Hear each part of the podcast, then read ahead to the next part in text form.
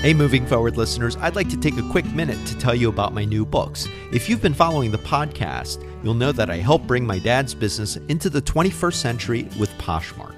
I've documented everything we've done so you can start a business right from your closet or expand an existing business with an effective e-commerce solution, even if you don't have a large marketing budget or social media following. The Poshmark Guide for Individuals and Small Businesses is now available in paperback and for Kindle. You can also find the Poshmark Journal for Individuals and Small Businesses with worksheets to help you manage your inventory and negotiate effectively and confidently on the platform. Both titles are available on Amazon, where you can find quick access links at Be Moving Forward dot com or in my link tree, which is in the show notes for today's episode. Start learning and moving forward today.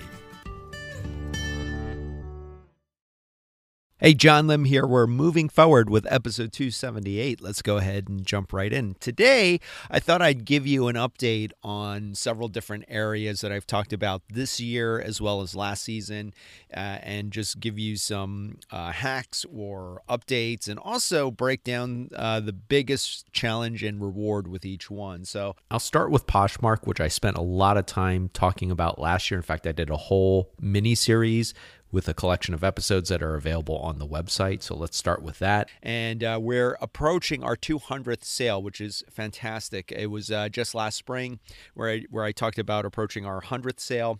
And so we, we are... Uh, you know, we're really continuing to ramp up.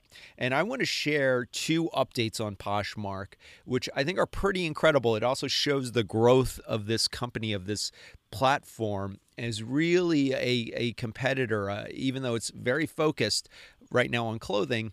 I think it, it does a very, very good job of helping people sell clothes, whether you're a business like, uh, you know, we're using Poshmark for, or whether you're just an individual and you're trying to clear out your closet. And I really think, and I've talked about this before, I really think that it has some advantages over a platform, say, like Amazon.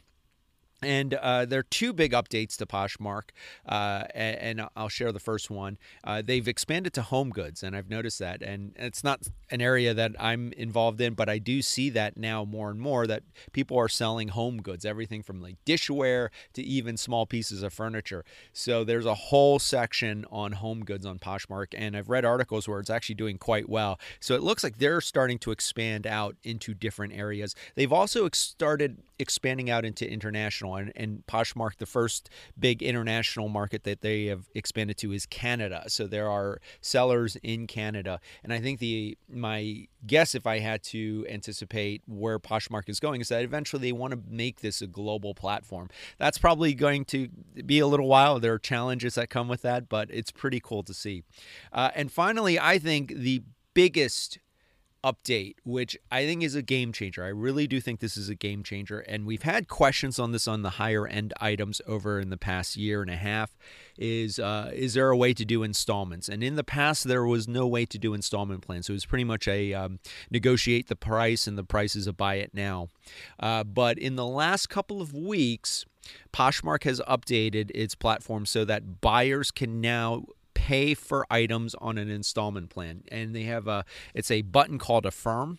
And uh, if you go to Poshmark and you look at an item, instead of buying the item using one price, basically the list price or a negotiated price, you have the option for an installment plan. And it gives you three, six, and twelve months with uh, different uh, financing options. And I think that's really the game changer. That's really what brings Poshmark to a very high competitive level, because that's something I don't think you even see on, on a big platform like Amazon.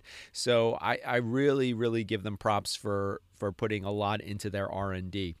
Uh, so the biggest challenge for us with Poshmark is inventory management. Uh, since we're using it as a B two B channel, we sell items. My dad sells items in store, and then making sure that we keep the inventory up to date on Poshmark is always a challenge. So we we just did a big inventory check uh, before the holidays. So that's our biggest challenge. Our biggest reward, obviously, is the expansion of the business, uh, reaching customers we never would have had access to in different states uh, across the country, and that's been great. All right, let me give you an update on the tech detox, which I talked about last week on two seventy-seven. Uh, I have really reduce the amount of time that I spend using my phone for text or social. Uh, it's been great, especially for text messaging. I, I segment it. Usually it's in the morning and in the evening, maybe once during the day. Uh, but I've turned off notifications and it's been great. And there, it's less of a distraction. And one of the habits I really wanted to break was the temptation to look at my phone while I'm driving. And, and I've been able to do that with the tech detox. So that's been great. Uh, I've also really, really controlled the time that I spend on social. I really try to make it more segmented and more um, concentrated. So that's been great as well. Uh, the biggest challenge is obviously resisting the itch. The biggest reward has been being more present and less tethered to my phone. All right, dating. Uh, I talked about dating, I think, two episodes ago. So uh, as with the tech detox, I'm spending less time on dating apps. So I usually try to segment it to maybe thirty minutes uh, a day, no more than that. And I don't spend as much time on the dating apps as I used to. The biggest challenge, obviously, is with the smart swipe, which I talked about on two seventy-six, and spending less time on the apps overall. Uh, fewer connections, uh, but really, that's kind of the point, is that I'm not looking for fifty dates with people who I'm probably not going to have a connection with. I really want meaningful connections. So that's the biggest challenge, though, is definitely um, connecting. The biggest reward is that I don't put as much stake into dating apps. It's simply a small part of my my day, as with anything else. And so I'm not as uh, you know hung up on it. Uh, at the same time, I'm still optimistic, I'm still hopeful, and it's something that I, just, I, I still put uh, time into.